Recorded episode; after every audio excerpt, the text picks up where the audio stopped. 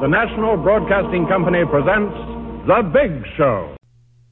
Hey everyone, this is Mindy. Thanks for listening to another episode of Old Time Radio. Next up on The Big Show, we have episode ten. This one originally aired January seventh, nineteen fifty-one, and a happy new year to everybody listening. This one had a couple of big-time movie stars in Edward G. Robinson and Marlena Dietrich. And I actually learned how to say her name. I was saying it wrong this whole time. I was calling her Marlene. But it is Marlena Dietrich. Edward G. Robinson normally would be the one I'd zero in on right away because I just love him in uh, Soylent Green, of all things, but uh, the Ten Commandments. That's a, a yearly event. I make my family watch it. They enjoy it, but I'm the I'm the hardcore all all the hours of Ten Commandments watching. He plays the baddie in that. Um, but Marlena, I really didn't know much about. I've seen a couple of her movies that were later in her career. Uh, she did a Hitchcock one called Stage Fright. Uh, she also did Judgment at Nuremberg. It was actually her last substantial role. If you have heard me do any intros or if you've ever met me in real life or talked to me online about movies, I'm not a big movie buff. I actually don't watch a lot of current stuff. Um, if I do get in a movie kick, I'm usually watching eighties and earlier. And these classic movies, I got on a huge kick when I started doing these podcasts, right? Judgment at Nuremberg is top three for me all time. Any genre, any any type of movie. It's spectacular. spectacular movie making and such an important story about the Nazi trials, and the acting, the writing, the direction, the in every aspect of movie making is done to perfection. Judgment at Nuremberg. Marlena Dietrich is one of a dozen big, big, big stars that just absolutely floored me. Something about her too. In real life, she defied the Nazi Party. She's, of course, German. She was actually fashioned early in her career to be the German Greta Garbo and found a lot of success in the thirties. And, of course, in the thirties, we have the rise of the Nazi Party. World War Two is looming. And at this point, she's already been labeled box office poison because she had a couple of bombs. And box office poison back then included Katharine Hepburn, you know what I mean? Like, there's not like a, it's not like a huge, uh, a huge scorn on her reputation to have been called this. Like, major, major stars got this, and it was all based on box office returns. So she actually is in a bit of a lull in her career and gets approached by the Nazi Party, offer lucrative contracts to be their star, to come back to Germany and be the foremost movie star of Nazi Germany. She told them, probably in lots of different ways and languages, to uh, no thanks, and ended up being a champion of the Allied forces in terms of she renounced her German citizenship. nineteen thirty-seven, U S citizenship was granted to her. She created a fund with Billy Wilder and others that helped Jews and dissidents escape Germany at that time. And she performed so extensively for Allied troops and sold more war bonds reportedly than any other star that she was awarded the Medal of Freedom in nineteen forty-seven in this country for her, quote, extraordinary record entertaining troops overseas during the war, unquote.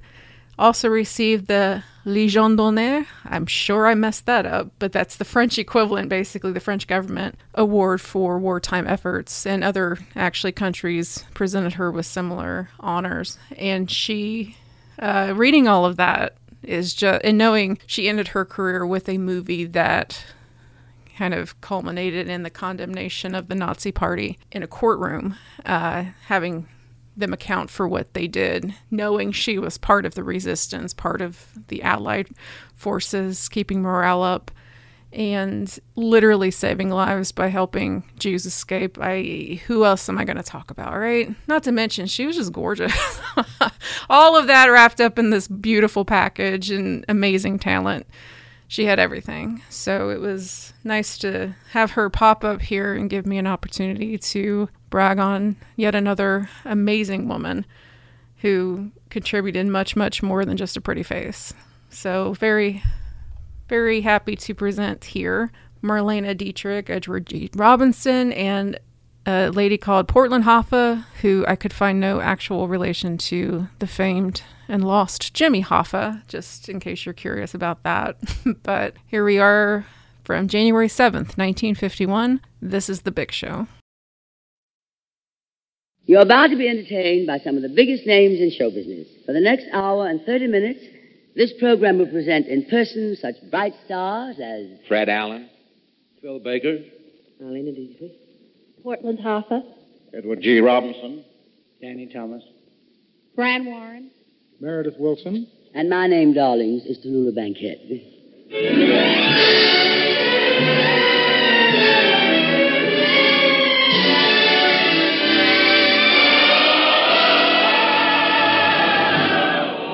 The National Broadcasting Company presents The Big Show. Oh, listen, America, the curtains of America, we're going to fill your parlor full of stars. The Big Show, ninety minutes with the most scintillating personalities in the entertainment world. Brought to you this Sunday and every Sunday at the same time as the Sunday feature of N B C's All-Star Festival. And here is your hostess, the glamorous, unpredictable Tallulah Bankhead.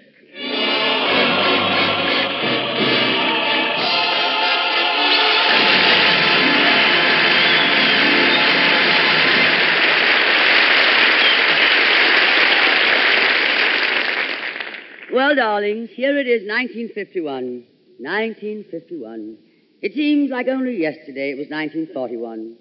But, of course, nineteen forty-one was five years ago. I may be a poor mathematician, but I'm going to be the youngest poor mathematician.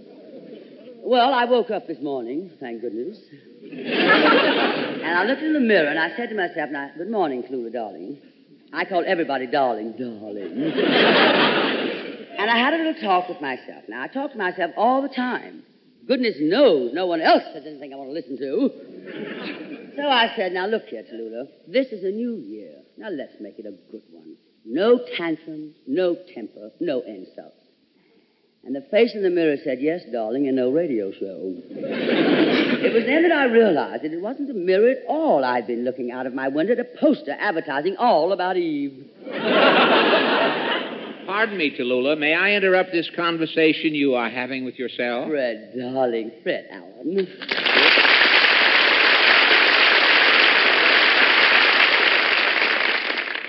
Tallulah, I happen to be all about eavesdropping, and uh, I overheard you talking to yourself. You don't know how lucky you are. You know, I was on the air twelve years before I found out that I was talking to myself.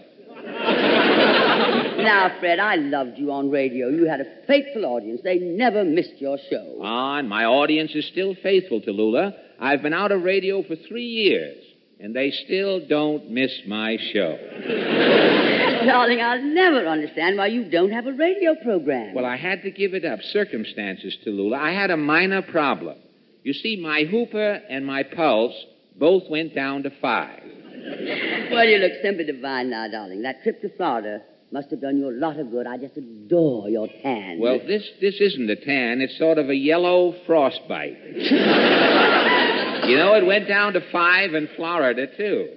It was so cold in Miami, I had to put sleeves in my electric blanket so that I could go out in the daytime.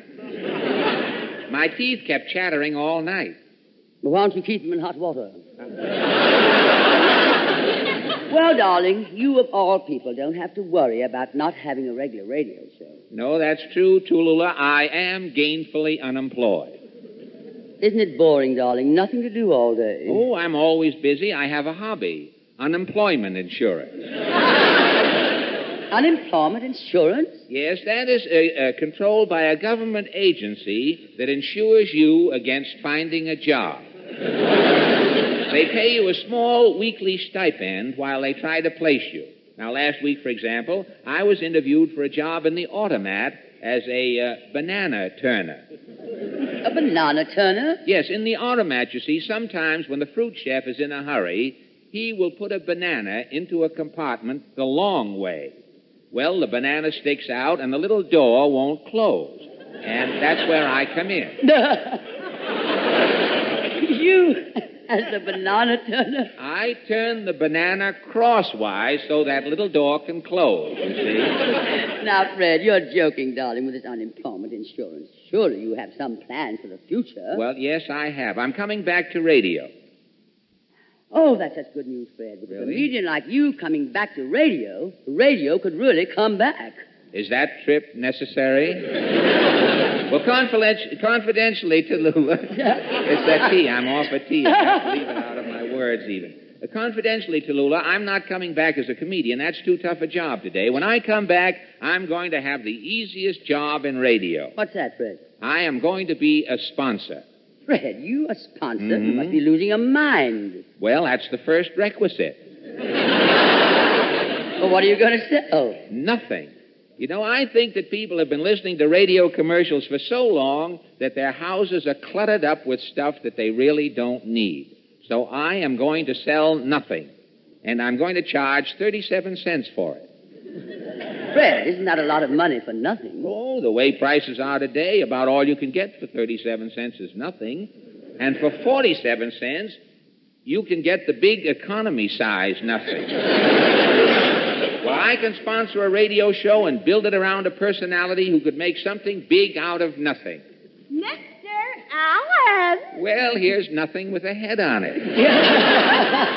Well, as I stand here and cleverly feign astonishment, uh, if it isn't Portland.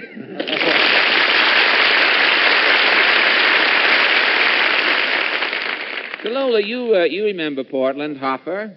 I recognize the city, but the state is unfamiliar. Portland Hopper, that's an odd name. Why do they call you Portland? Well, Miss Bankhead, you see, I was born in Seattle. Then why didn't they call you Seattle? Seattle is such a silly name for a girl. Yes. Well, lucky for you, you weren't twins. Your mother might have called you Walla Walla. Oh, come now, Miss Bankhead, you're joking. That's what we're here for, darling.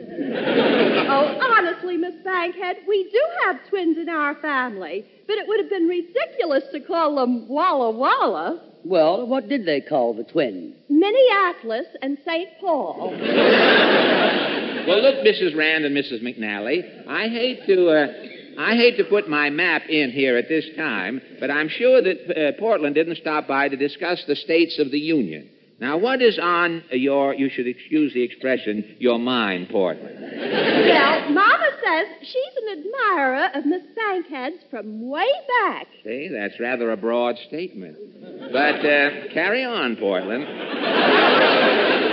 Mama listens to Miss Bankhead's shows religiously. Well, it's on Sunday, so naturally. I think your mother is darling, Portland. Mama asked me to ask you a question, Miss Bankhead, if you won't get mad. Mad? Oh, why should I get mad, darling? Of course I won't get mad. Haven't you heard, Portland, dear? It's the new Tallulah. No tantrums, no temper. Especially not for such a devoted listener as your mother. Mad indeed. Now, darling, uh, what is your mother's question, darling? How old are you? None of your mother's neurotic business. Say, Portland, if you will climb down from that chandelier, I'd like to tell you that you may inform your mother that I am going back on radio myself. I'm going to be a sponsor. Really, Mister Allen? What are you going to sell? Well, I'm going to have a program that sells nothing. Just like your old program. In rebuttal, Miss Hopper, I must say that you have the makings of another Tallulah, only an octave higher. On this high note of hilarity, let us take leave of beautiful Portland, the city of Hopper, and wend our way towards Merritt Wilson and his big show, orchestra and chorus. Here they are now in their first bright, sparkling arrangement of nineteen fifty-one, a brand new tune by that grand old master, Zsigmond Romberg. Zing, zing, zing, zing.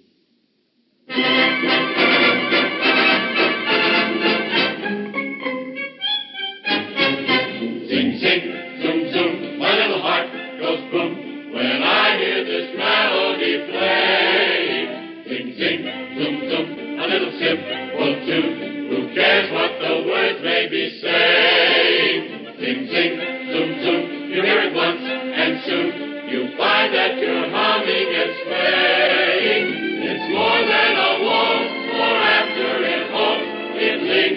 with you night and day. With this song in mind, your troubles you'll find. Sing, sing, and zoom, zoom, away. Ziggy, zing, zing, zoom, zoom, zoom. Ziggy, zing, zing, zoom, zoom. We'll sing, we'll zoom, we'll fill the room with the zing, zinginess, zoom, zoominess, inhumanist sound. Zing, zing, zoom, zoom, my little heart goes.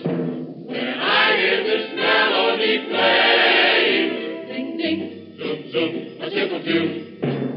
Who cares what the words may be saying? Ding, ding. Zoom, zoom. You hear it once. You find that you're humming and swaying. And ladies, you can't get close any man through your matrimonial door. With this song in mind, your troubles you'll find. Sing, sing, and zoom, zoom. He's yours.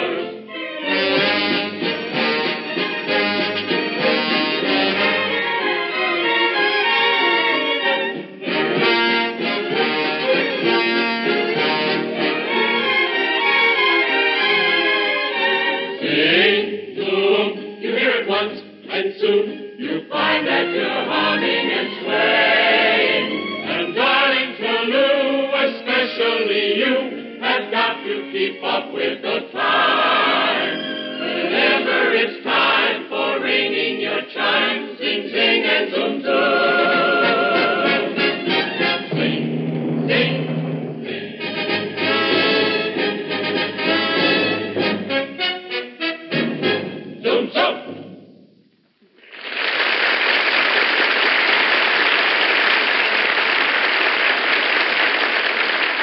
Meredith, that was divine.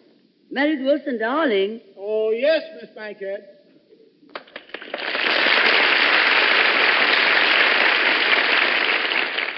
I'll uh, be over there in just a minute. Oh, Fred. Uh, yes, Tallulah. Have you met Meredith Willson? No, I have never had the pleasure. How lucky can you be?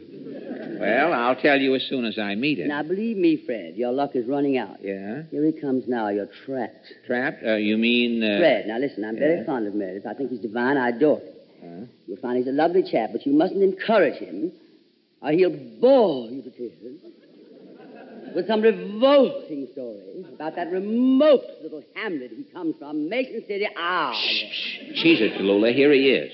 Mister Allen, gee, I've been wanting to meet you. Really? You'll find me a lovely chap if you don't encourage me to bore you to tears with some revolting story about that remote little hamlet I come from, Mason City, Iowa. Why, I am very interested, Mister Meredith. You'll be sorry, darling. Press on, Meredith. Well, sir, gentlemen, back there in Mason City, Iowa...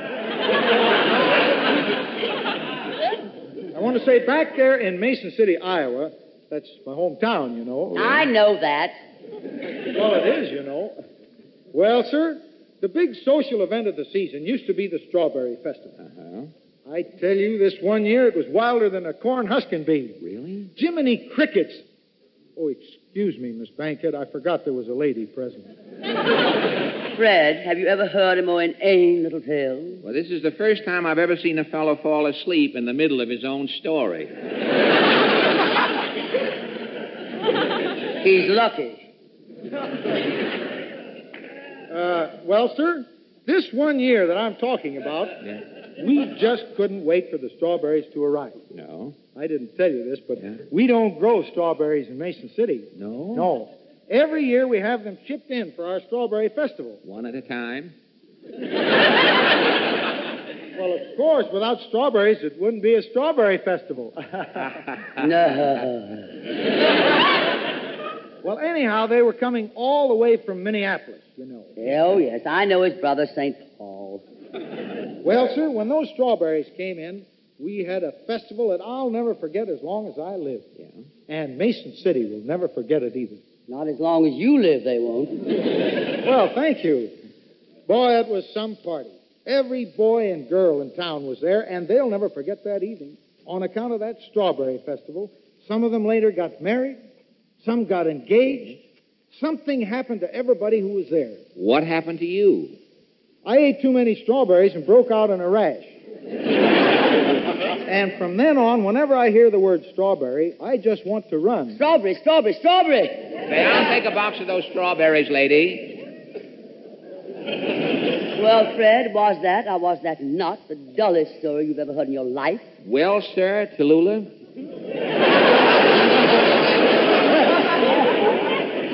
It's a funny thing, you know. When I was a kid back there in Boston, a suburb of Mason City, we used to have we used to have these bean festivals.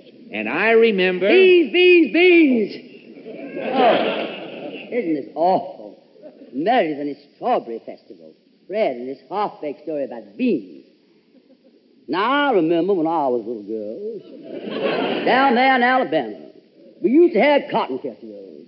I'll never forget the year Jefferson Davis and I led the Grand March. He said, what am I saying?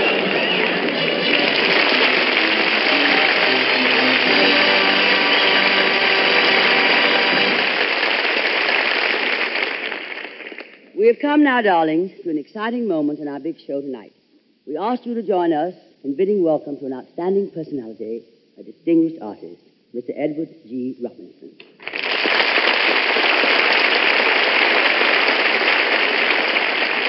We hear now, we hear now a famous story by the well-known writer and celebrated master of suspense, Mister Cornell Woolridge.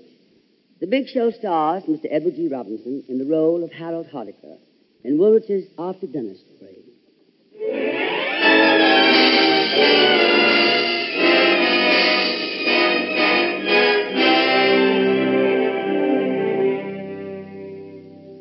The scene, the sumptuous dining hall in the apartment of Harold Hardiker, Park Avenue, a soft summer night in August.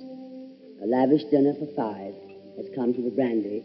Yes, it's been very nice. Oh, uh, Evans, uh, kindly pass that silver bowl. Let each of the gentlemen see what it contains. Uh, Mister Mackenzie first. Not another dessert, Mister Hunter. No, not quite. Uh, now, Mister Kenshaw. Uh, mayonnaise. Close. Uh, Mister Pendergast. What is this, a gag? No, I'm afraid not. Uh, Mister Lambert, please. I'm too full to care, sir. All I can say is it looks hot, sticky, and it smells funny. Eggnog, huh? Oh, that's very good. Oh, uh, Evans, uh, place the bowl in the exact center of the table. Now, that's it. Thank you. Oh, and uh, you may remove the glasses and coffee. Okay, mister, we give up. What's in that thing? Oh, uh, quite a number of things, Mister Pendergast. Whites of eggs, mustard, certain other ingredients, all well beaten together. Sounds like an antidote. That's not a funny joke, Mackenzie. No, it's not a joke. It is an antidote. Oh, uh, Evans, you have the gun I gave you. All right, stand there. Please, on the other side of those doors, and see to it that no one comes out of here. If they try, you know what to do. I thought there was something screwy with this idea coming to your house for supper. Why should you invite four characters you don't even know? Then throw us a feed like this. I'm getting out of here. I assure you, Pendergast, Evans will not hesitate to shoot. He has orders.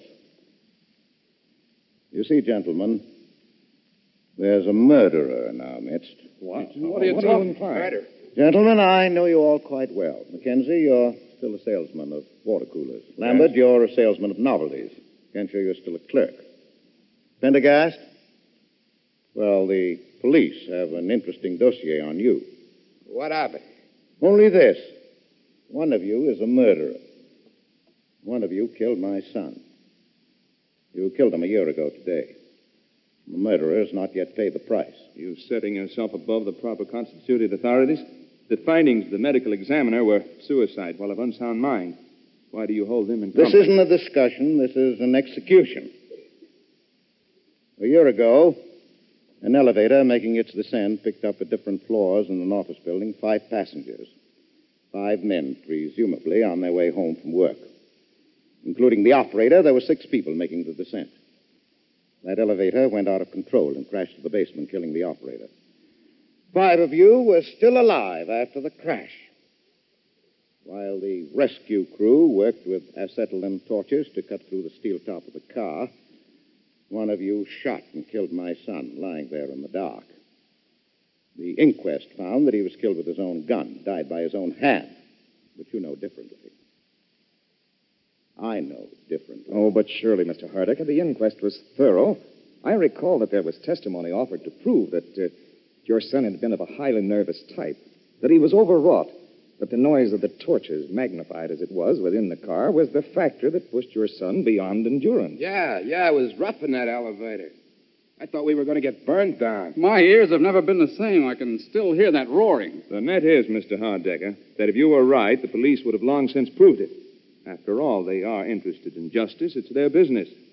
But it's been a year now, and the case is still marked closed. No, no, Mister McKenzie, it is not closed. You see, I know who the man is. It's taken me a year to find out, but now I know beyond the shadow of a doubt. The police wouldn't listen to me. They insisted it was suicide.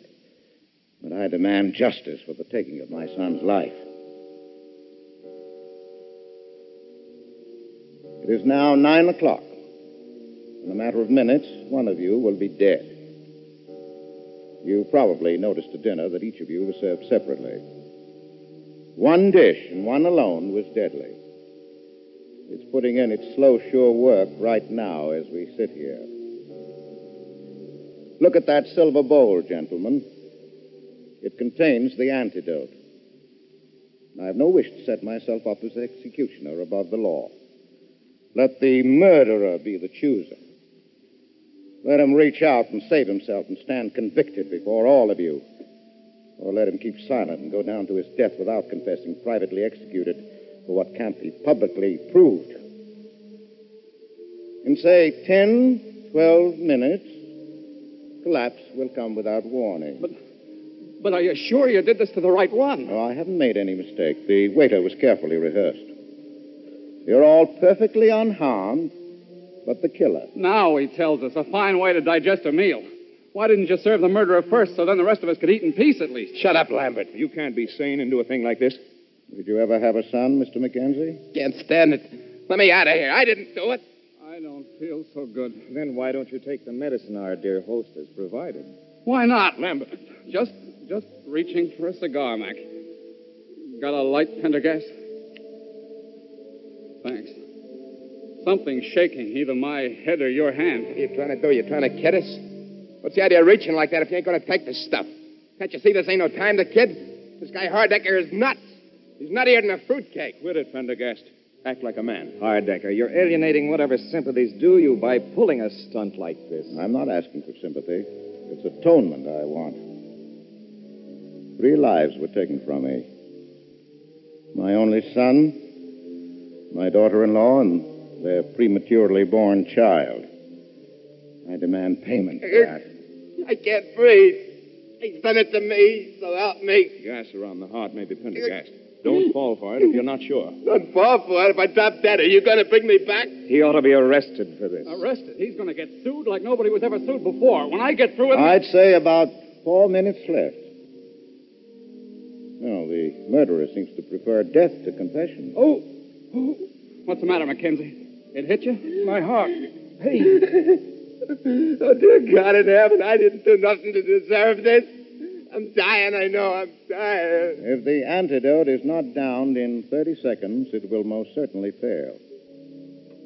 thirty seconds. No. No, no. Give me that bowl.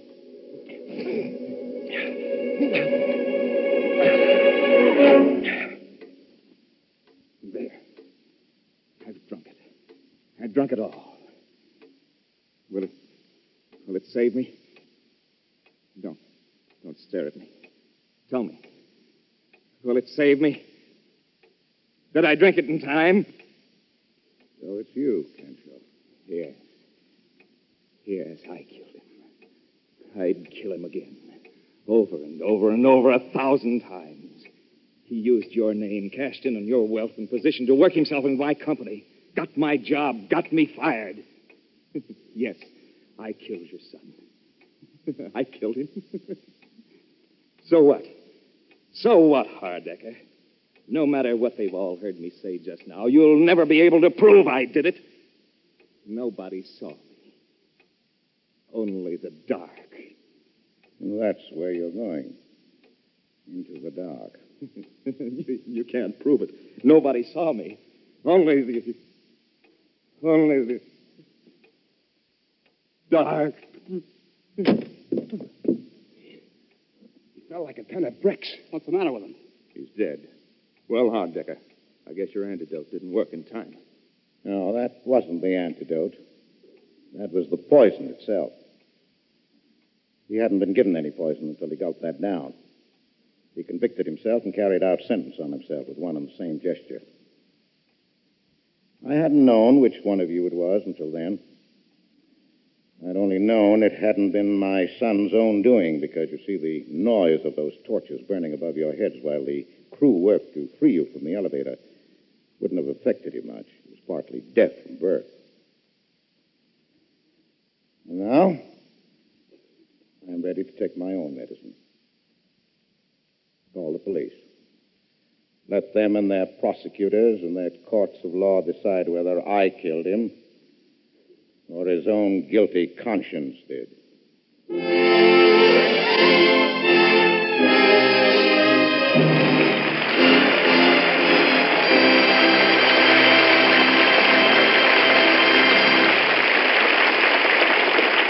Bravo, bravo to Edward G. Robinson and the supporting cast for a splendid performance. Come over here, Eddie, darling. We have so much to talk about. Ah, oh, shut up. Red, isn't that darling? Sweet little Eddie Robinson trying to act like a gangster. And you shut up, too. Wait a minute, I didn't say anything. Well, just in case you're thinking of well, saying well, anything, just shut up. Now, Ed, you're kidding, aren't you? What do you think this buzz on my hip is? Middle day spread. It's a forty-five, see? Have you ever considered cutting down on potatoes? Now, listen, you big tomato. You get in my way, and I'll push a grapefruit in your mush and throw a pineapple into your apartment, see? Say, I'll take a pound of that fruit salad, sir. Now, look here. I'm warning you, see? One more crack out of you, and you'll need protection insurance. Say, I'll take some of that, too. It'll go well with my unemployment insurance. Have a parlay, a small parlay going there. Wait a minute, Ed. Now, look here, Ed. I don't understand this.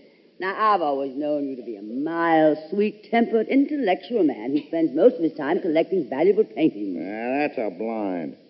On the backs of them, their paintings or blueprints of some of the biggest banks in the country, see? But, Mister Robinson, I understood that you had a collection of authentic paintings by Rembrandt, Renoir, and Degas. Oh, sure, sure. I had those guys paint over the blueprints. But Rembrandt, Renoir, and Degas, they're all dead. Well, that's the idea. Dead men don't talk, see? Now, Eddie... Now, don't no, butt Eddie. me, will you? Don't butt me, see? Now, don't get in my way, see? I'm hard as nails, see? You're going to get hurt, see? Please, I'm getting seasick. Come here, come here, short, broad, and... Broad? Don't teach you how to fool around with me, see? I'm going to give you a little lesson as to how to behave, see? Oh, you struck me. This has got to stop. This is the movie Edward G. Robinson. The movie Edward G. Robinson, not the real Edward G. Robinson. Well, what's the matter with you? Well, everybody's picking on me. All my life, I never had a chance. I used to be on Broadway, and I was a nice, quiet guy who minded his business, never got in any trouble. And then I went to Hollywood, and I did a gangster picture. From then on, my troubles began. People avoided me. Children cried when I came into a room. Say, wait a minute. If I had known this was for the Academy Award, I'd have worn my tux and my suspenders. No. when I when I walked down the street, horses would bolt. It must be for the Rocking Academy Award. Oh, I just hated myself. So I,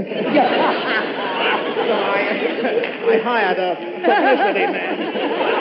No, really, now, please don't laugh at me. I hired a publicity man to tell people that I was really a gentleman, but it worked too well, and suddenly people began to push me around. The minute they knew I wasn't really tough, they took advantage of me. So I gave that up, and I tried to go back to being tough. And I was doing so well, too, until you hit me. The humiliation of it. To be hit by a woman in public. Tallulah, why did you do it? Now, why? Why did you do it? I'll take a pound of that ham.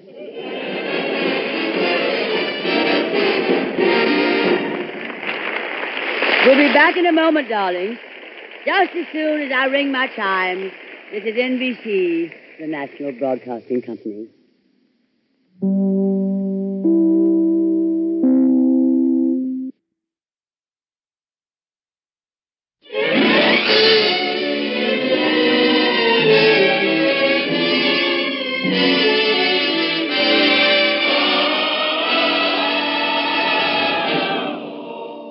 Big Show. This is the National Broadcasting Company Sunday extravaganza with the most scintillating personalities in show business.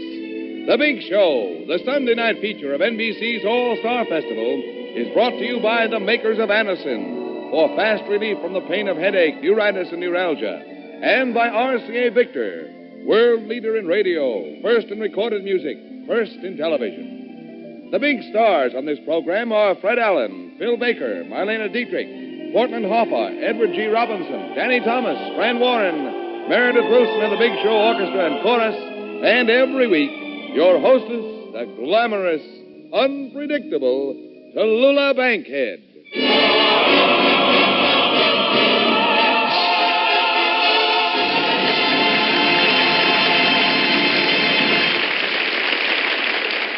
Well, darling, here we are with the Big Show and a dipper full of stars. The Big Dipper, of course. I'm particularly thrilled over the impending appearance this evening of Marlena Dietrich. Marlena Dietrich. A magic name, which is synonymous throughout the world with beauty, charm, talent, glamour. Of course, darlings, you realize they hand me this stuff. I have to read it. I don't know why they think she's so attractive.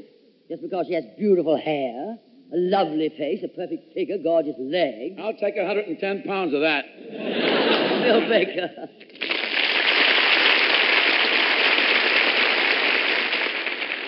Hello, Tallulah. It's really a pleasure to be... Which camera do I face? Camera? Well, there are no cameras here, darling. This is not a television show. It's a radio show. A radio show? So why did I wear my toupee? Well, at least it looks nice. See, I even fooled you, Tallulah. I don't really wear a toupee. I know, darling. I was just joking. But I always thought they were worn in the center of the head. Look, honey, I'll wear mine the way I like, and you wear yours the way you like.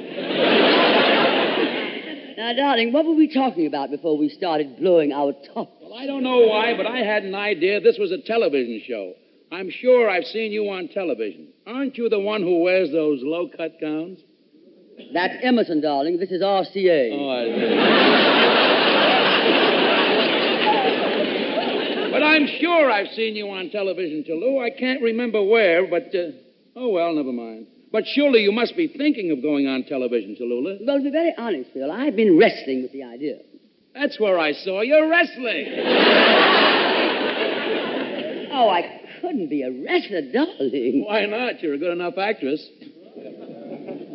Listen, Tallulah. Believe me, television is for you, especially now. The screens are getting larger and larger and larger. And your check is getting smaller and smaller and smaller. Look, Tallulah, it would be a cinch to convert this radio show into a T V show. I know just how to do it. Well, I'm willing to try it. Goodness knows I've tried everything else. All right, I'll try T V, even if it kills me. Well, we all have to go sometime.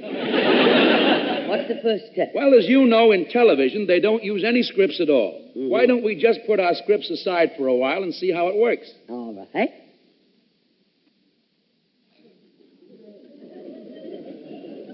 Well, this is pretty dull. Nothing's happening. Well, that's television. Oh, but they must have something else. Well, personally, I don't watch television very much. It sort of depresses me. I used to look at those mystery shows. So many people get killed. It's all very sad. Well, television is great for baseball. The Giants are my team. I watched the Giants play all last summer. Yes, it's all very sad. It really is. Not this year it won't be, brother. But there's... Huh? Come on, applaud, Jim. Come on, applaud. I don't look at that lip on this show. Was that an ad lib? I don't know, darling. Look at the lip. You really put it over there. But there's one thing I do like on television. What's that? They're getting some beautiful new actresses. They're so young and gorgeous. Yes, it's all very sad. Well, television isn't for me. I love the theater. It's vibrant. It's real. It's a true expression of great art. The theater doesn't limit you to the narrow space of a camera. Under hot lights, leave you to wonder if you're going to remember your lines instead of reacting to your fellow players and giving your character that third dimension so necessary to make it a living, breathing thing. See what I mean, Phil? Yeah, I don't photograph well either. Well, I think I'll stick to radio where I'm doing very well. Who said? Listen, what's so terrific about this show? Great comedians, magnificent dramatic actors, sensational singers. What have you got in this program that you can't get in any Broadway show right now for six sixty? Me, darling. Well, I agree with you, Tallulah. But with all that, you're still missing one element that would really make this a big show. Oh, what's that, Phil? Me, darling. Well, it's been so long having you on this program, Phil. I don't get it. so, so long, darling. Happy unemployment insurance. Ah, Tallulah, I didn't mean to get fresh. It's just that I play the accordion, you know, and after listening to this show for so many weeks... And now, after meeting you in person, I feel that you should have an accordion to support you. Well, thank you, darling, but fortunately, I can still get around by myself. Believe me, Tallulah, the accordion would complement your voice. Well, that would be a change around here. Why does everyone poke fun at my voice? I can't understand it. I can't understand it either. To me, you have a voice like any other normal American boy. Play, Phil. Oops, sorry, wrong program. Thank you, Tallulah. I'd like to play a tune I wrote especially for this program twenty years ago. Strange interlude. Would you like to hear it? No, darling. But I'm sure that won't stop you. I wrote this tort song on one of the saddest days of my life. I was engaged to a lovely girl, but we had a quarrel. I wrote this on the day the ring was returned. She made me give it back.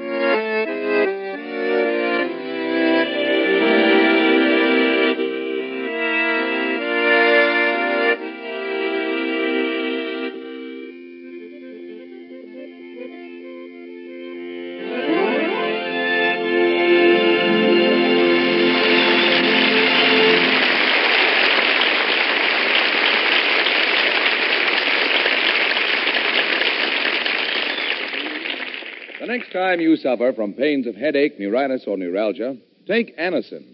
You'll bless the day you heard of this incredibly fast way to relieve these pains. Now, the reason Anacin is so wonderfully fast-acting and effective is this. Anacin is like a doctor's prescription. That is, Anacin contains not just one, but a combination of medically proven active ingredients in easy-to-take tablet form. Thousands of people have received envelopes containing Anacin tablets from their own dentist or physician, and in this way discovered the incredibly fast relief Anacin brings from pains of headache, neuritis, or neuralgia. So, the next time a headache strikes, take Anacin for this wonderfully fast relief. Anacin, A N A C I N.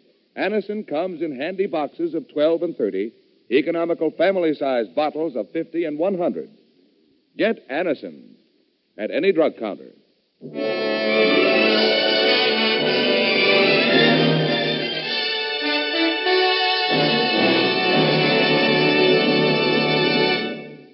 Very well said, Ed Hurley-High, Hurley-Ho. I have so much trouble with that darling man's name. Now, where were we? Oh, yes, yes. I was about to... Um... Hello, Tallulah. Ah, hello, Fran. Fran Waring, darling. How are you today, Fran, sweetie? Oh, I'm very excited, Tallulah. Yeah? What with Marlena Dietrich on the show, she's so glamorous. Uh, I've heard that said about me, darling. She's such an international celebrity. I've heard that said about me, darling. Who? I remember she was my ideal when I was a child. And I've heard that said... Oh, oh darling. You know, Tallulah, with Marlena on the show, I knew we girls would have a lot of competition. So I thought I dressed very carefully today. I really extended myself. Darling, your extension is showing. Besides, I wouldn't let Marlena Dietrich upset you. She's just another glamorous, beautiful woman. No, she doesn't bother me as long as you're here, Tallulah. It's so reassuring to see your old face.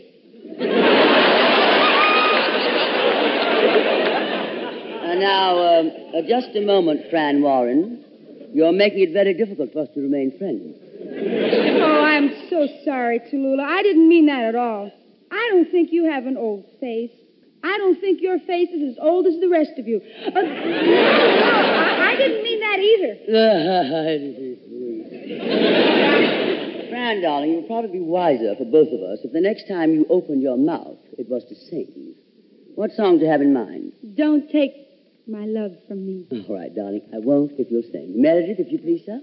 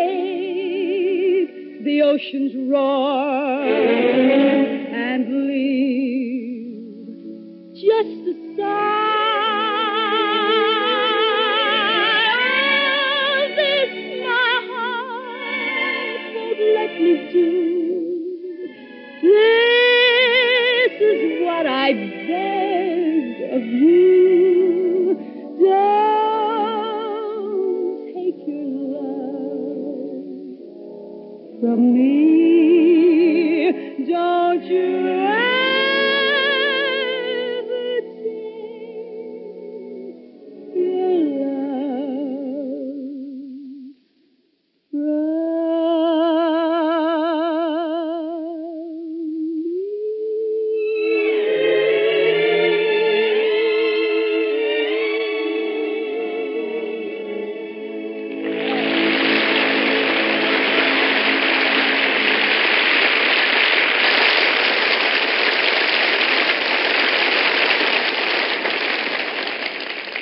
Well, you're in great voice today, Fran, and... Um... Hello, Tallulah, darling.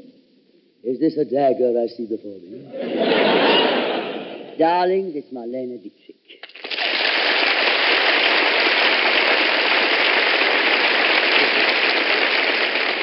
Oh, Marlene, Marlene, it's simply wonderful to see you again. Thank you, Tallulah. How long has it been? I was thinking only this morning that I haven't seen you in twenty... Oh, careful, Marlene, darling. People are listening. Weeks.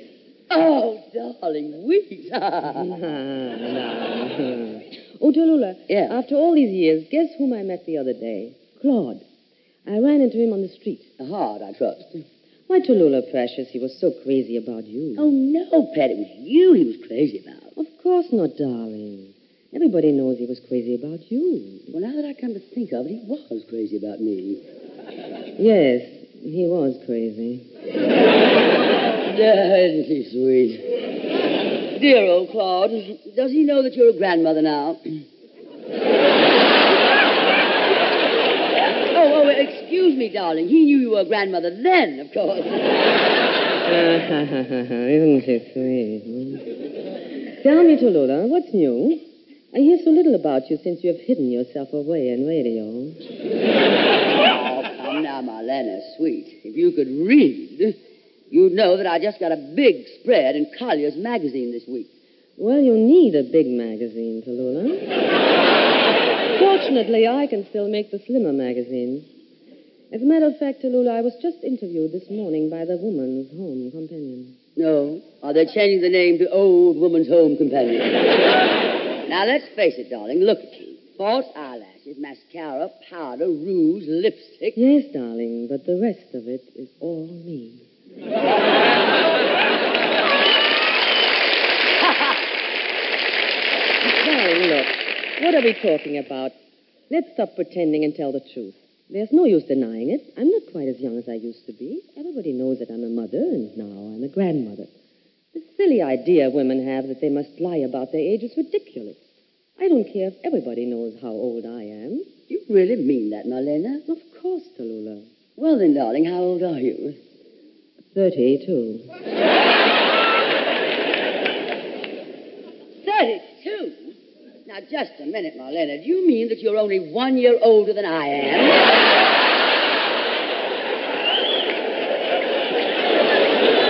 Now, look here, Marlena. Marlena, my sweet, I happen to know that you have, have a daughter who's been married for a few years and has two children. Isn't it amazing? One day on her birthday, I turned around, and there was my daughter, three years older than I am. Now, darling, why don't we stop this stupid quarreling? All right. Would you like me to do a number? Oh, please do, Marlena.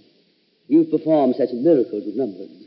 May I sing Falling in Love Again? By all means, Marlena. Sing Falling in Love Again. Why don't you sing it for us again, just the way you sang it thirty-five years ago? Before you were born, darling.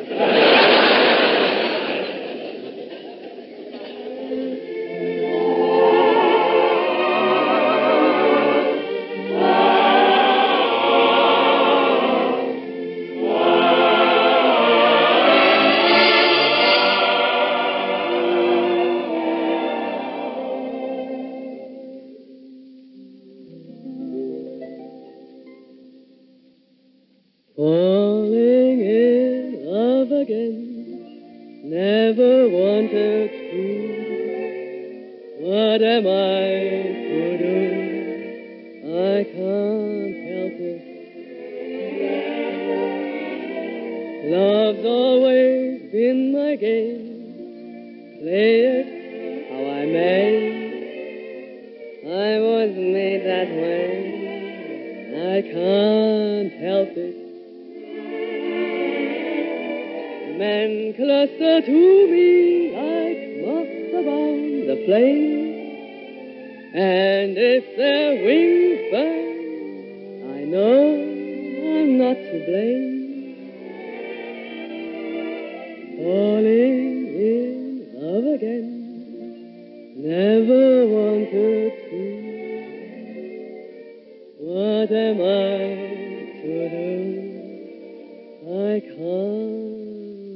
it.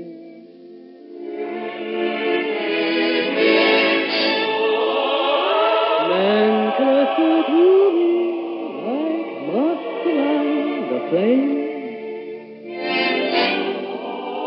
and if there will go, I know I'm not to blame.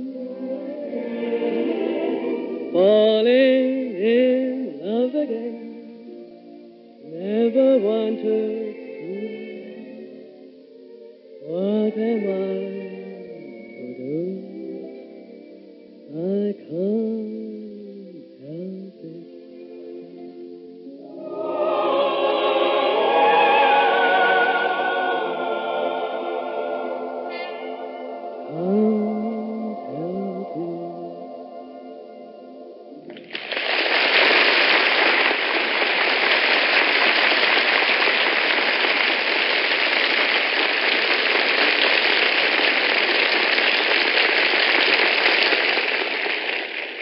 Here's a word from R C A Victor.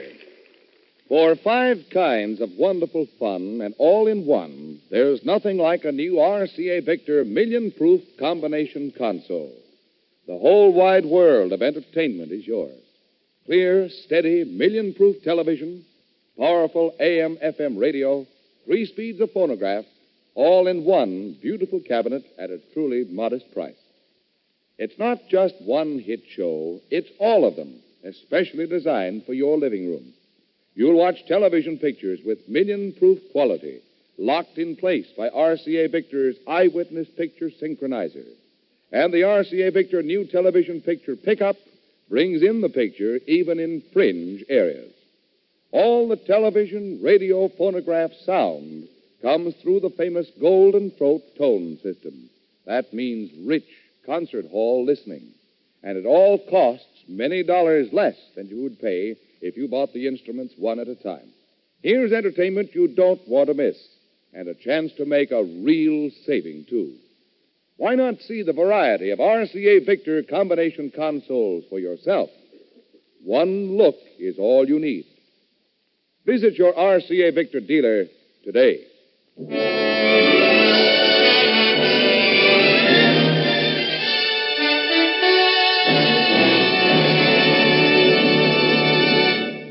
Thank you, Ed Hurley-Hey, huh? Hurley-Hi, ho, hoo, ho.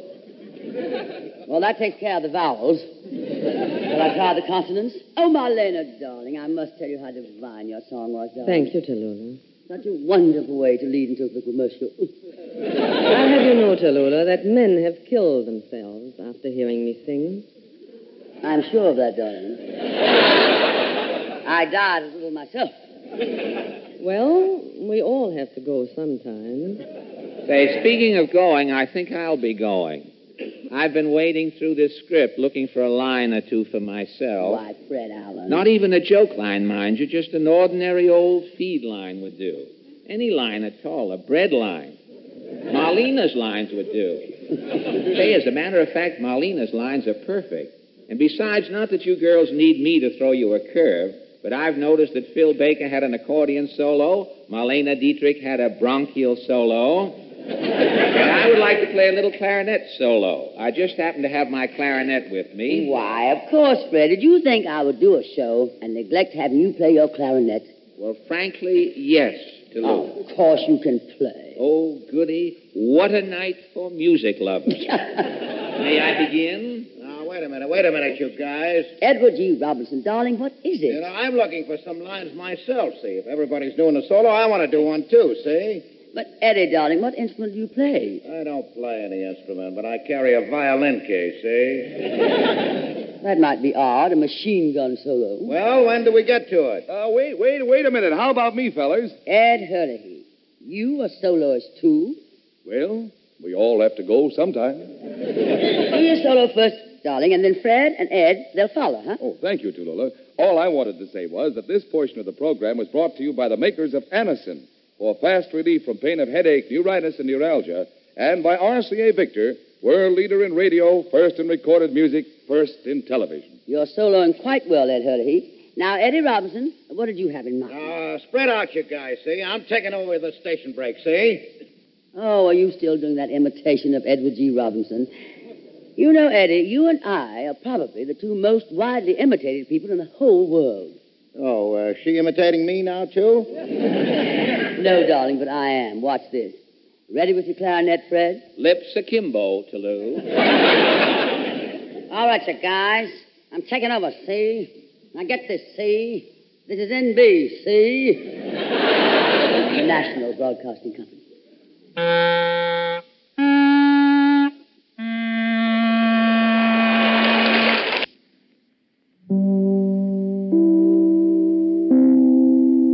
This is The Big Show, where tonight the glamorous Tallulah trades darlings with the fabulous Marlene. The score at the half, Marlene a thirty-two, Tallulah thirty-one.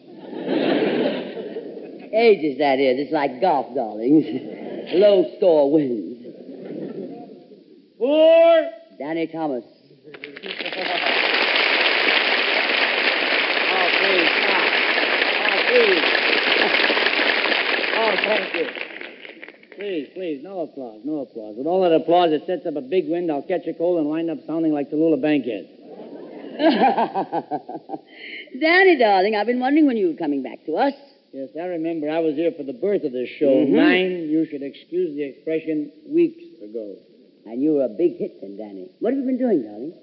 Well, I've been out in the great and glorious West, Tallulah. And as the native son of the Golden West, I kind of noticed that there ain't been nothing said about Texas in the past hour. So I'd like to sing for you a little Western song. But didn't you once tell me that you came from Toledo, Ohio? Originally, Tallulah, but when I was a little boy, my parents emigrated from Toledo, Ohio, and came to this country. And then they settled in the West. And to me, it's the greatest place in the whole world. And that's why I'd like to sing for you a Western song. A little song that was doing right smart before Bing Crosby came along and made a record, never? But I reckon he didn't hurt her none.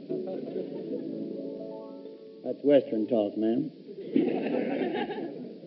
Oh, give me a home where the buffalo roam. How'd you like to have a buffalo walk right into your living room? The craziest song I ever sang in my whole life. Give me a home where the buffalo roam. There's more yet, where the deer and the antelope play. What an awful-looking living room you'd have after they got through. I come here tonight representing the West. I think it's an insult writing these kind of songs, Tallulah. It's terrible. Fellas that write these songs haven't been farther west than Passaic, New Jersey. What is that other crazy song that Vaughn Monroe sang for over a year? Stole it from a lost Semitic tribe to begin with. Get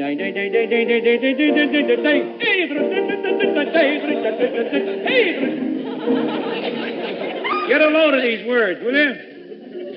An old cowpoke went riding out one dark and windy day. And then he came to rest upon a ridge as he went on his way, when all at once a mighty herd of flying cows he saw. That bum must have been tighter than a hoot owl. Mighty herd of cows flying in the sky, snorting fire with hooves of steel. I like that other line. Their hot breath he could feel. If they ever got a whiff of his, they'd a keel over for sure. Yippee-i-yay! They stole this song, brother. What is it, so hard to write a song about the West? It's all there. The subject matter is clear and plain and beautiful. The fella just takes the time and the trouble to visit the West and spend some time there. I reckon if I were one given to making pretty speeches, I'd go to work and turn around and say to you, the West is my home. Mother Nature, resplendent in her God-given regalia, with her mountains and her valleys, her rocks and her rills, and her streams and prairie and ranch country. There's no place like the West. And there isn't a man, regardless of his creed, and even if he didn't have one, that's ever stood upon the precipice of the Grand Canyon and has not been forced to exclaim in complete gratitude and wonderment, Thank God. And there's a bus leaving in fifteen minutes.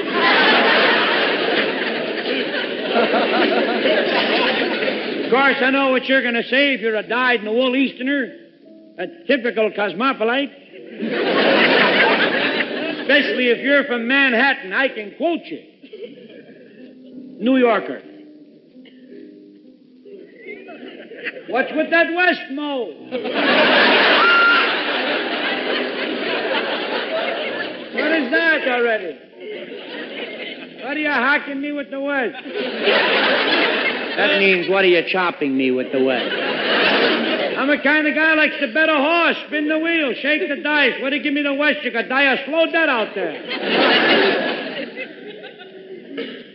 Well, if there's anybody listening that comes under that category, I got news for you. They're waiting for you in Las Vegas, Nevada. You think you're a betting man? Get out to Las Vegas. They'll bet you how the wind is going to blow next day and give you your choice of direction. I never got both feet off the train my first trip when some tough-looking hombre walked up to me, cased me for a split, and he said, "Hold it, flicker, two to one, you're dead."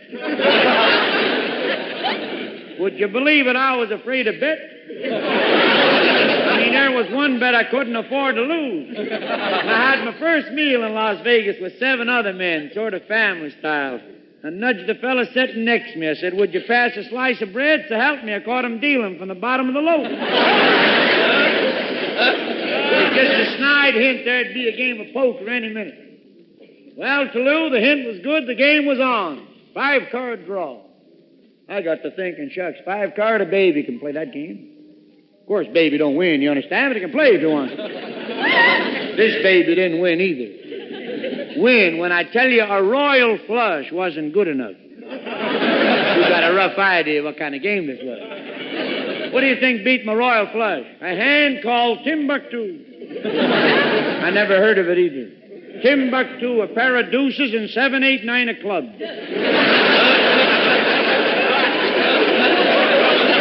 Six-shooter about that long. I was in no mood for arguing with new rules. I played along. I finally caught the dangest hand I ever saw in five-card poker. Six queens. You're laughing. I threw them in. I didn't even bet. And it's a dang good thing I didn't. The fellow next to me had six kings. He come in third. Right about four o'clock in the morning, I'll be dag blasted if I didn't catch Timbuktu myself. And I'd bet it, brother, every last dollar. Lost to a pair of fours.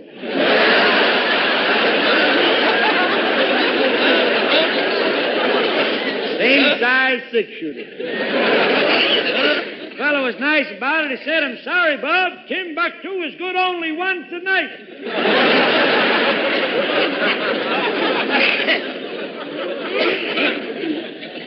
That ain't the part of the West I'm talking about. I'm a talking about the ranch country. Places out in Texas. Big, broad expanse of land. Fenced in by them crisscross whitewashed logs. Just such a ranch I used to ride out to, visiting with a friend of mine who was a rootin', tootin', shootin' pioneer of the West. Man by the name of Hopalong Manischewitz.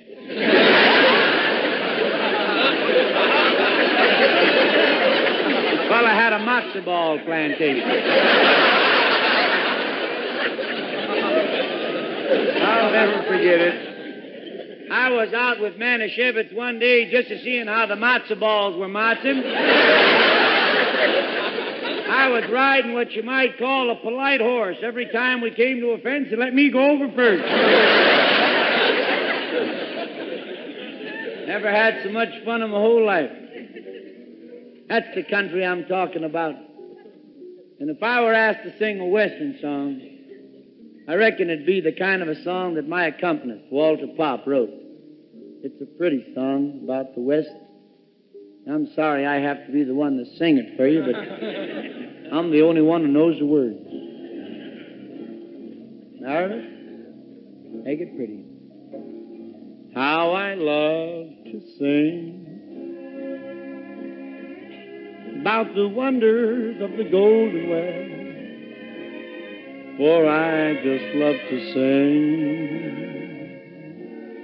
all about my home, about the mountains high and the valleys that I love the best, and her purple sky. I could write a tone. I swear, nowhere is there such beauty, and brother, you can bet. That's why the sun chose it as the place to set. I love to sing about the glory of the Golden West, for I just love to sing all about my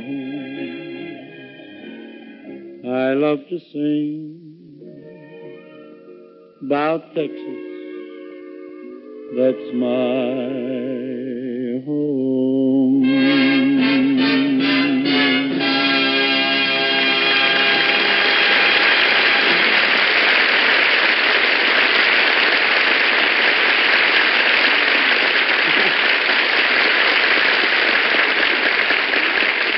Uh, thank you, Danny, darling. That was a wonderful routine. I agree, Tallulah.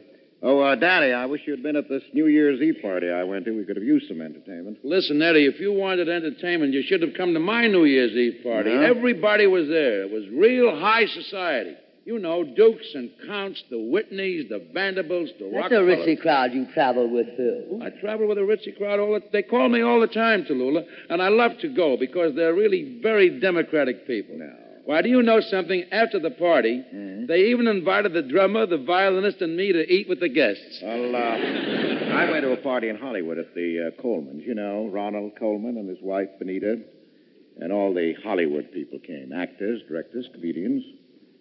There was a very funny fellow there. Mm-hmm. I understood, uh, understand he lives next door to the Colemans.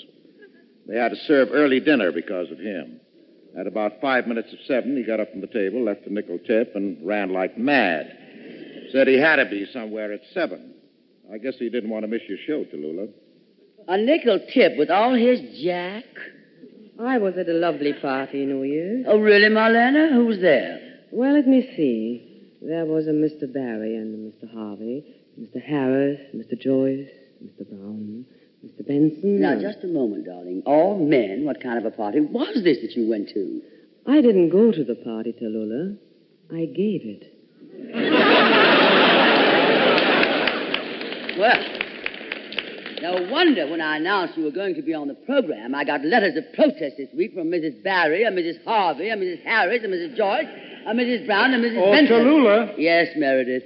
I, uh, I had a wonderful New Year's Eve. Renee and I. Oh, dear.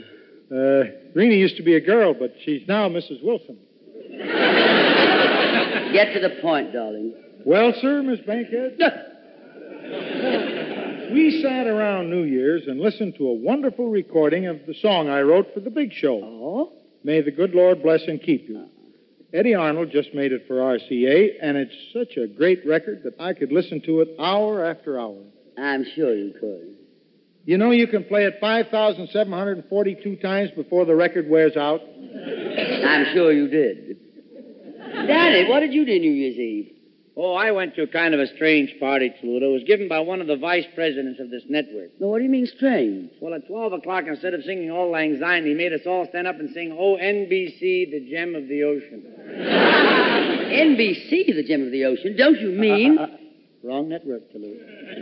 Tallulah? Yes, Fran? I went to a party and had a wonderful time. Everybody was so gay, and I kept singing carol after carol. But, Fran, darling, at a New Year's Eve party, carols are for Christmas.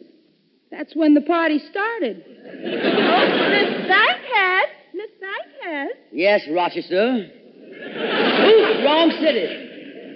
Wrong network again, Tallulah. Miss Bankhead, we just wanted to thank you for inviting us to your party on New Year's Eve. Oh. Yes. Did you have a nice time, darling? Oh, we had a double George time, Lou. Where were you? Oh, darling Fred, I never go to my own. I give such dull parties.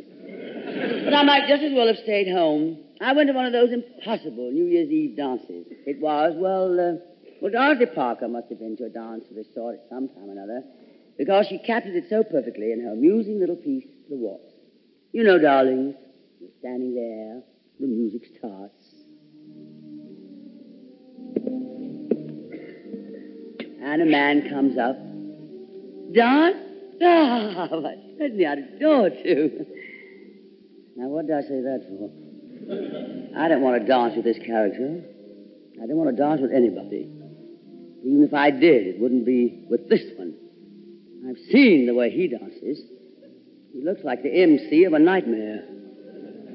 Just think, not ten minutes ago, when I was sitting there at my heart bleeding for the poor dame he was dancing with.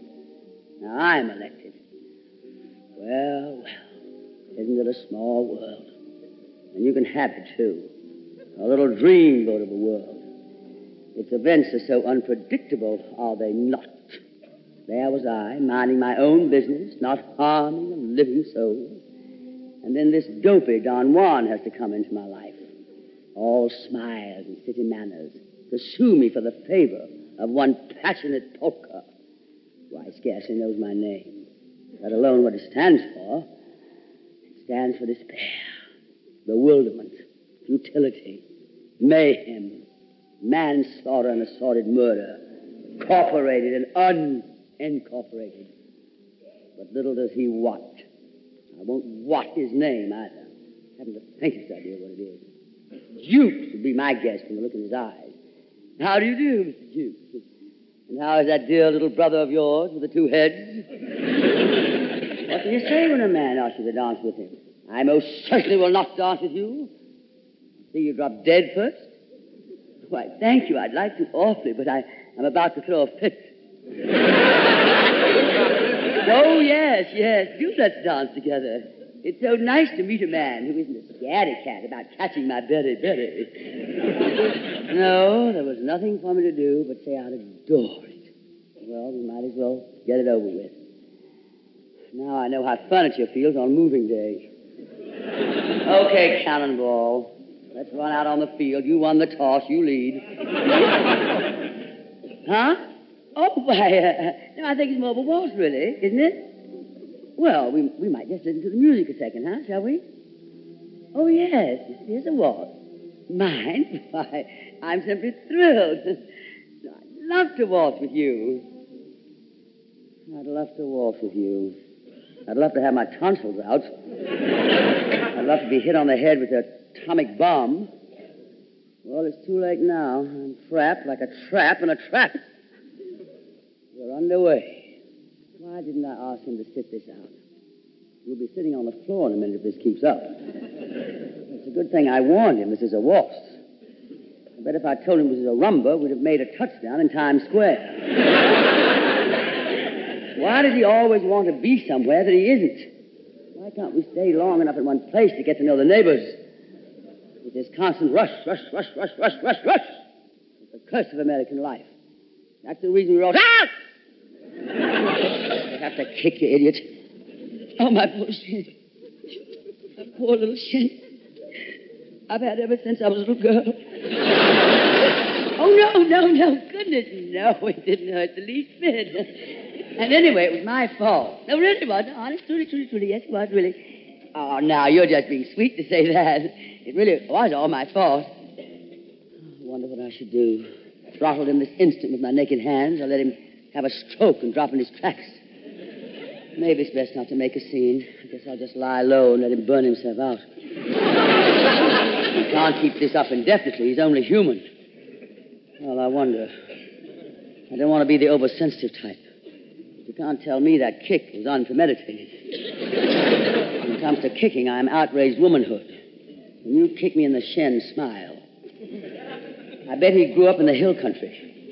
I bet they had to throw him on his back to get his shoes off him. What? Oh, no, it's lovely. No, it's simply lovely. It's the loveliest waltz I ever heard, isn't it? Yes, I think it's lovely, too. Yeah, sure. Well, watch it to me if I have to spend the next two years in a plastic cast. Well, who wants to live forever? Dance, little gypsy, dance while you can. I wonder if the band leader shoots you when you break a leg.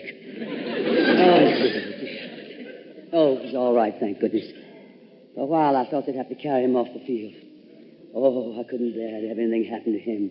Ah! Get off! I ain't stepped, you hulking peasant. What do you think I am anyway, a gangplank? Out! Oh, no, no! Of course, it didn't hurt a bit. Why? It didn't hurt a bit. Honestly, it was all my fault. You see, see that little step of yours, well, it's, it's perfectly lovely, but it, it's just a tiny bit tricky to follow at first. Oh? Did you work it up yourself? You really did? Well, aren't you amazing? Oh, oh, no, no, no, now, now I, I think I've got it. Oh, no, I think it's lovely.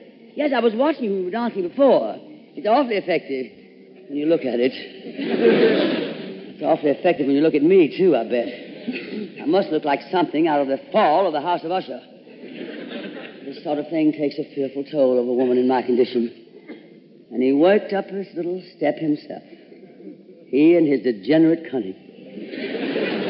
Well, I'm past all feeling now. I didn't know what trouble was until I got drawn into this dance macabre. I think... I think my mind's beginning to wander. It almost seems as if the music was stopping. Oh, it couldn't be, of course. No, the governor refused to sign the reprieve. What? Stop? Oh, they have stopped. The mean thing. They're not going to play any more? Oh, you darling, you really think they would? You really think so? If you gave them twenty dollars? Oh, that would be lovely. And look, do tell them to play the same thing. I simply adore to go on waltzing.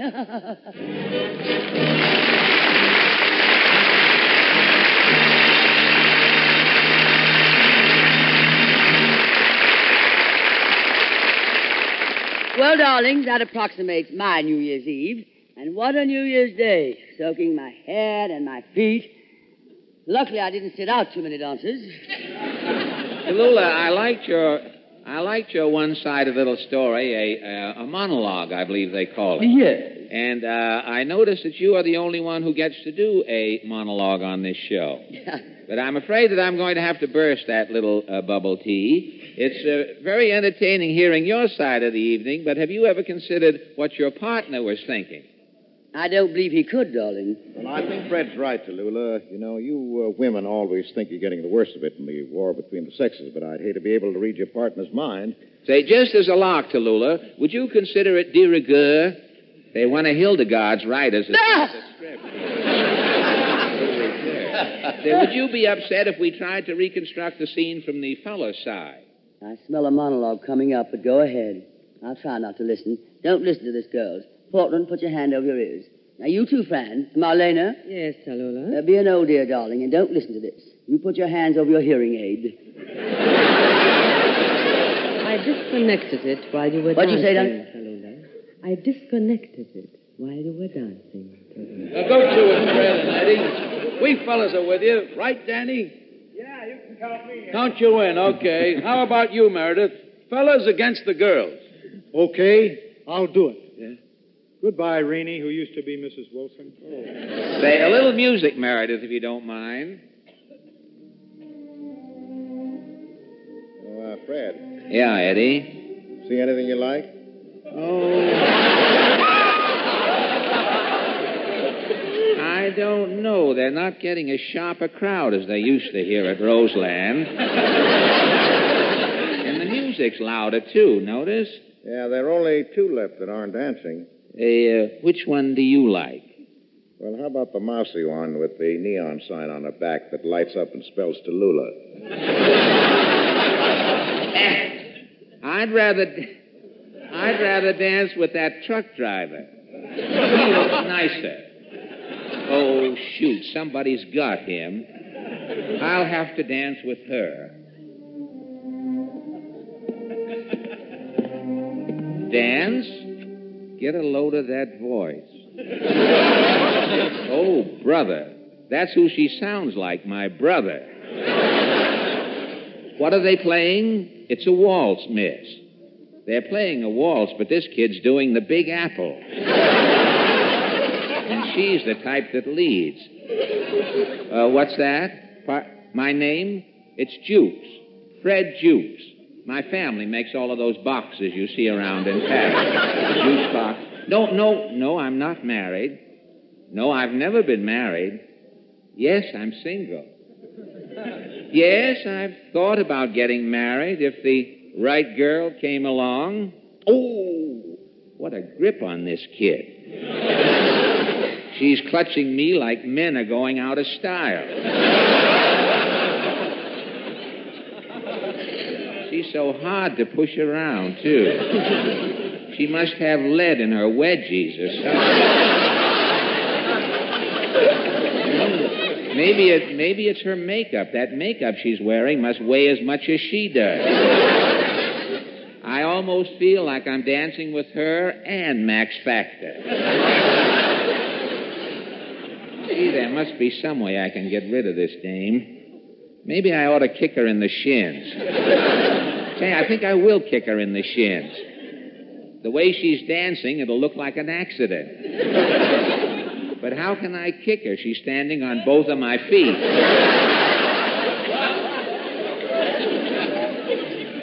She must have a sideline selling corn plaster. Hey, look through the window. It's getting light outside. We're the only couple left. Everybody else is gone, but the music is still playing. I thought I saw her slip that band leader twenty bucks. No, I'm sorry, miss. No, no, really, I have to be going. No, it's almost morning. Where am I going? Well, I have to get in line at the unemployment insurance office. What? Why do I need unemployment insurance? Because I'm out of radio. Why am I out of radio? I can't hear myself think. If only that music wasn't so loud. So you want to know why I'm out of radio, eh? Well, I'll tell you why I'm out of radio, miss. Stop the music. That's why.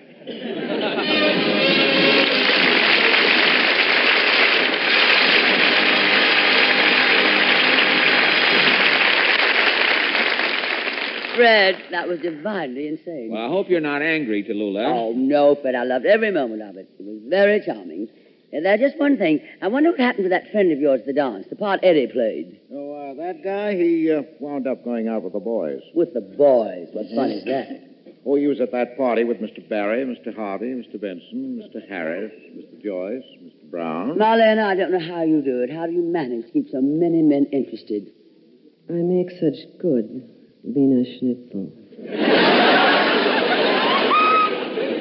Yeah, well, it must be something else, darling, because Betty Crocker comes to me for cupcake lessons. Let's be honest, Tallulah, darling. No matter what, a better cook than you am I. Ah, oh, come now, Marlena, my precious. Everybody knows that I can do anything better than you can. You must be joking, Tallulah. Anything you can do, I can do better. I can do anything better than you. No, you can't. Yes, I can. Oh, no, you can't. Yes, I can. No, you can't. Yes, I can. Yes, I can. You're pressing, darling. I can do that better, too.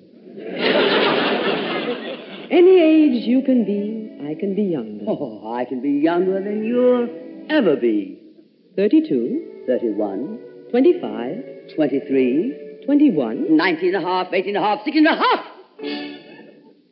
Is that your age, darling, or your shoe size? I can fill a sweater. I can fill it better. I am known for glamour. I am known for glamour.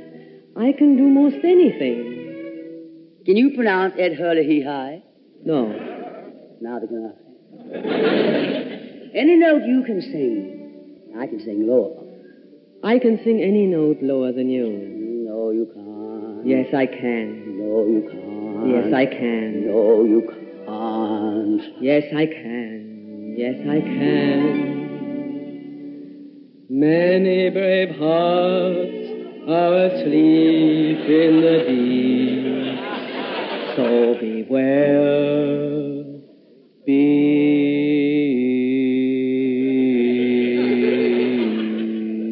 up a side buster.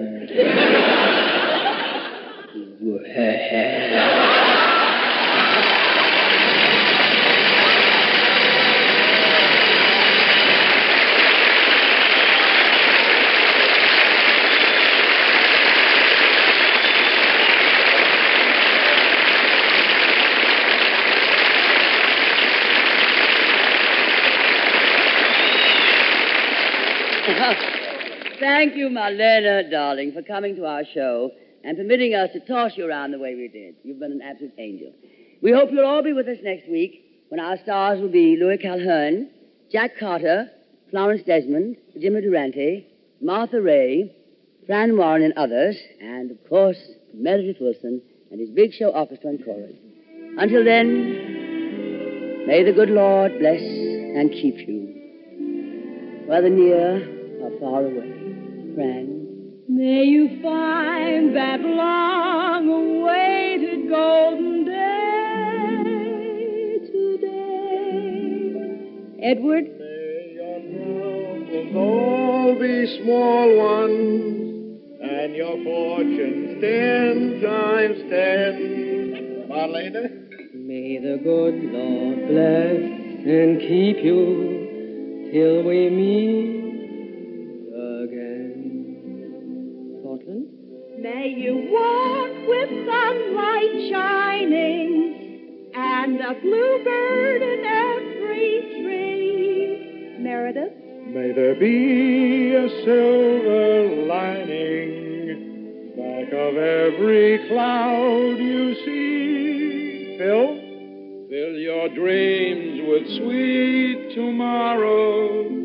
Never mind what might have been. Fred? May the good Lord bless and keep you till we meet again. Danny? May you walk with sunlight shining and a bluebird in every tree. May there be a silver lining back of every cloud you see.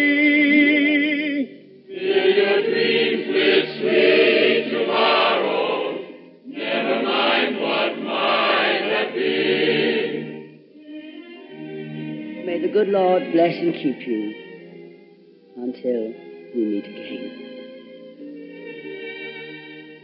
May the good Lord bless and keep you till we meet, till we meet again.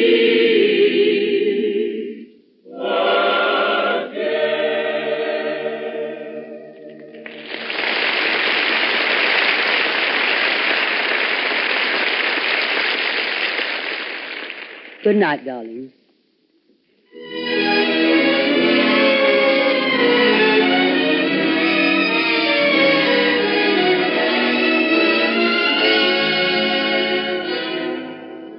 Listen to The Big Show next Sunday when we'll have with us Louis Calhern, Jack Carter, Florence Desmond, Jimmy Durante, Martha Ray, and others. Fran Warren, Meredith Willson, and The Big Show Orchestra and Chorus, and as always, the glamorous, unpredictable Tallulah Bankhead.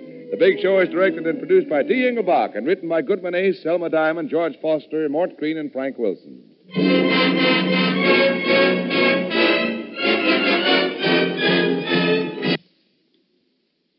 Listen to Joseph Cotton and Theater Guild on N B C.